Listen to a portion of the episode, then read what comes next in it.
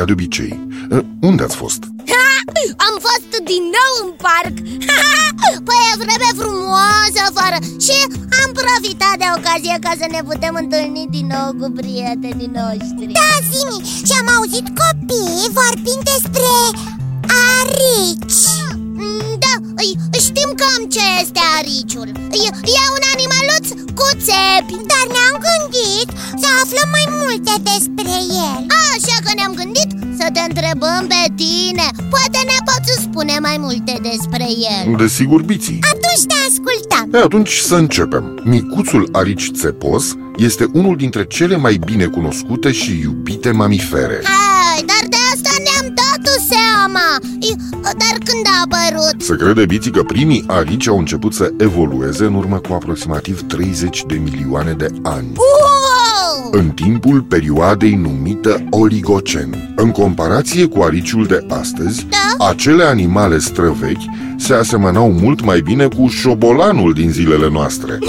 Spre sfârșitul erei următoare, Miocen. Și de asta știam. Eu nu. În urmă cam cu 5 milioane de ani Uai! Aricii s-au răspândit și se găseau în întreaga lume Cu excepția Australiei, Americii de Sud, a Madagascarului și a regiunilor arctice. Și arătau tot ca acum? Mm, nu chiar la fel, Iții una din fosilele găsite aparținând acelei epoci este un arici păros gigant, cunoscut sub denumirea de Deinogalerix. Da, de, de asta nu știam. Deinogalerix. Erau niște animale formidabile, mari cam cât un câine de dimensiune medie Ah. și viețuiau în sudul Italiei. Se crede că hrana lor includea și alte mamifere. Dar el e acum mult mai mic decât strămoșul lui Da, biții sunt mult mai mici. Aricii țepoși au în general cam aceeași dimensiune, având o lungime a capului și corpului de 20 până la 30 de centimetri și sunt acoperiți cu un mare număr de ace țepoase. Aceste ace sunt, de fapt, fire de păr modificate, mai rigide, mai dure. Fața și părțile de jos sunt acoperite cu o blăniță aspră. În caz de primejdie, anumiți mușchi specializați ai ariciului produc ridicarea țepilor, astfel încât aceștia înțepenesc într-o poziție amenințătoare sau animalul se ghemuiește într-un fel de minge, cu capul ascuns în interior prezentându-se astfel unui posibil dușman drept o sferă impenetrabilă de țepi.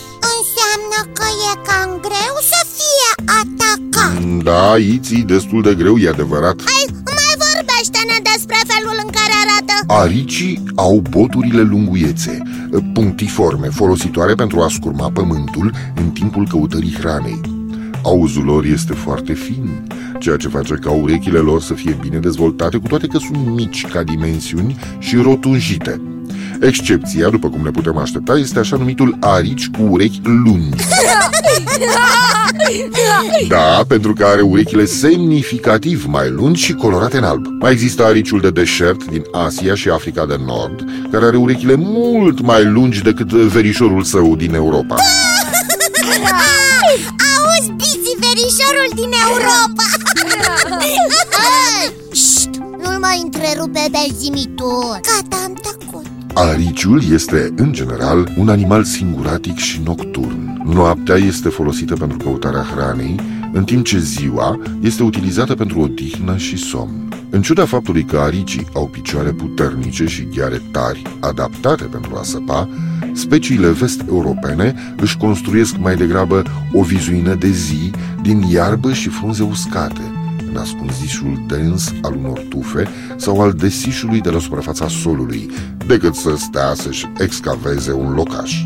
Aceste vizuini nu sunt vizuini permanente. Animalul folosește o vizuină doar una sau câteva zile, după care se mută, construindu-și o nouă locuință. Wow, dar asta înseamnă că își petrece o mare parte din timpul vieții construind și iar construind Da, dar o mare parte a timpului biții și-o petrece dormind. Cum așa? Ariciul posedă abilitatea de a deveni uh, somnolent atunci când este necesar. În cazul speciilor europene, acest fapt se manifestă prin hibernarea din timpul lunilor de iarnă. Dar această abilitate este mai degrabă un răspuns la reducerea posibilității de a-și procura hrana zilnică decât la scăderea accentuată a temperaturii mediului ambient. Unele specii din deșert devin somnolente în timpul celor mai călduroase și aride perioade ale anului și acest lucru se întâmplă doar pentru a se menține la răcoare. Într-o asemenea situație, starea lor de somnolență poate fi descrisă drept hibernare. Ha!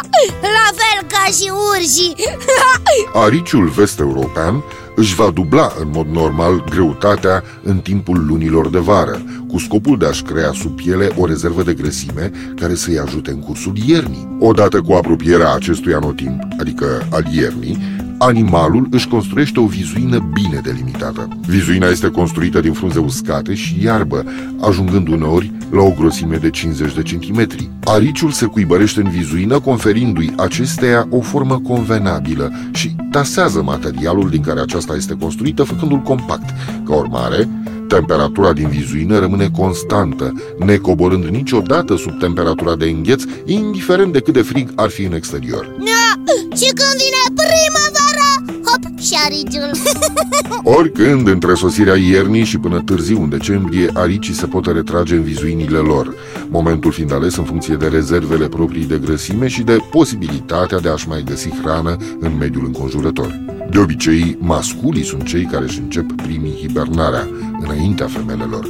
Ei se trezesc ocazional și se aventurează în mediul exterior, dar nu se trezesc cu adevărat decât primăvara, atunci când întreaga lor rezervă de grăsime aflată sub piele este consumată. Zimi, Da, Iții, dar ce mănâncă ariciul? aricii sunt animale insectivore. Acest lucru presupune că cea mai mare parte a hranei lor se compune din insecte și diferite forme de nevertebrat. Hrana lor preferată constă din gândaci și râme, Iaiu, dar le plac și omizile, urechelnițele și miriapodele. În plus, aricii se hrănesc și cu puii diferitelor păsări sau cu ouăle acestora. wow, De asemenea, mănâncă semințe, fructe sau orice fel de plante. Hrana ariciului ne oferă multe informații despre locul unde acesta trăiește, deoarece el va prefera cu predilecție aceleași spații în care insectele lui favorite se găsesc din abundență. Speciile europene preferă zonele ce includ păduri deschise, lizierele pădurilor dese, locurile ierboase,